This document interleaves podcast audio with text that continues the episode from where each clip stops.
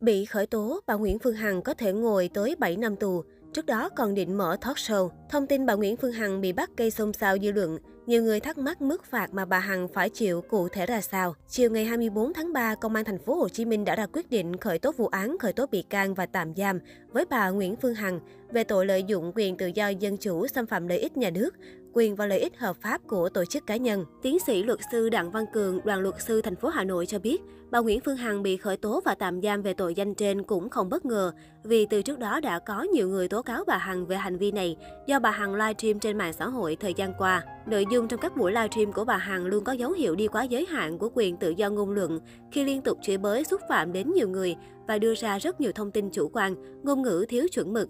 Hoạt động của bà Hằng trên mạng xã hội thời gian qua vấp phải nhiều ý kiến trái chiều. Có không ít người thấy thích thú với cách nói, cách chửi như vậy trên mạng xã hội.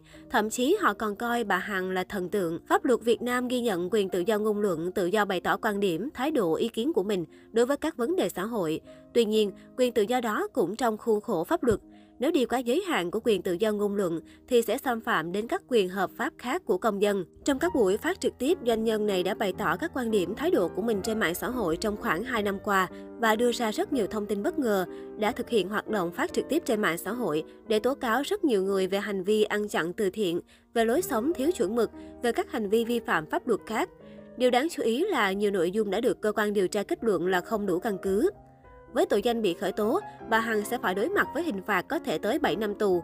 Cụ thể, tội danh và hình phạt được Bộ Luật Hình sự quy định như sau.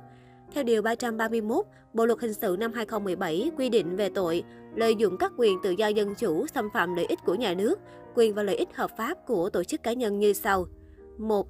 Người nào lợi dụng các quyền tự do ngôn luận, tự do báo chí, tự do tín ngưỡng, tôn giáo, tự do hội họp, lập hội và các quyền tự do dân chủ khác, xâm phạm lợi ích của nhà nước, quyền lợi ích hợp pháp của tổ chức cá nhân thì bị phạt cảnh cáo, và cải tạo không giam giữ đến 3 năm hoặc phạt tù từ 6 tháng đến 3 năm.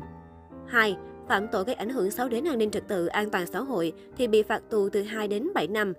Cũng theo luật sư Cường, ngoài tội danh lợi dụng quyền tự do dân chủ đã bị khởi tố, thì cơ quan điều tra cũng sẽ tiếp tục làm rõ hành vi của nữ doanh nhân này trong thời gian qua, theo nội dung đơn thư tố cáo của nhiều người, trong đó có các hành vi như vu khống làm nhục người khác, đưa thông tin trái phép trên mạng Internet.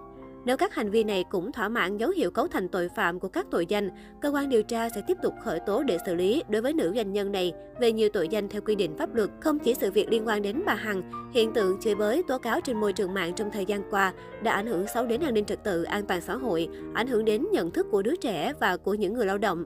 Việc cơ quan chức năng xử lý nghiêm minh kịp thời đối với những hiện tượng đưa tin trái phép trên mạng Internet là cần thiết, vị luật sư nêu ý kiến. Đáng chú ý vào ngay trước thời điểm có thông tin trên chiều ngày 24 tháng 3, trên trang Facebook cá nhân của trợ lý, bà Nguyễn Phương Hằng vẫn thông báo sẽ tổ chức một buổi gặp gỡ giao lưu trò chuyện trực tiếp trong talk show tại trường đua Đại Nam vào 18 giờ ngày 26 tháng 3. Trong thời gian vừa qua, bà Phương Hằng đã không ít lần khiến dư luận không khỏi xôn xao về những phát ngôn gây sốc của mình trên sóng livestream về nhiều người nổi tiếng. Hiện vụ việc vẫn nhận được nhiều sự chú ý của dư luận.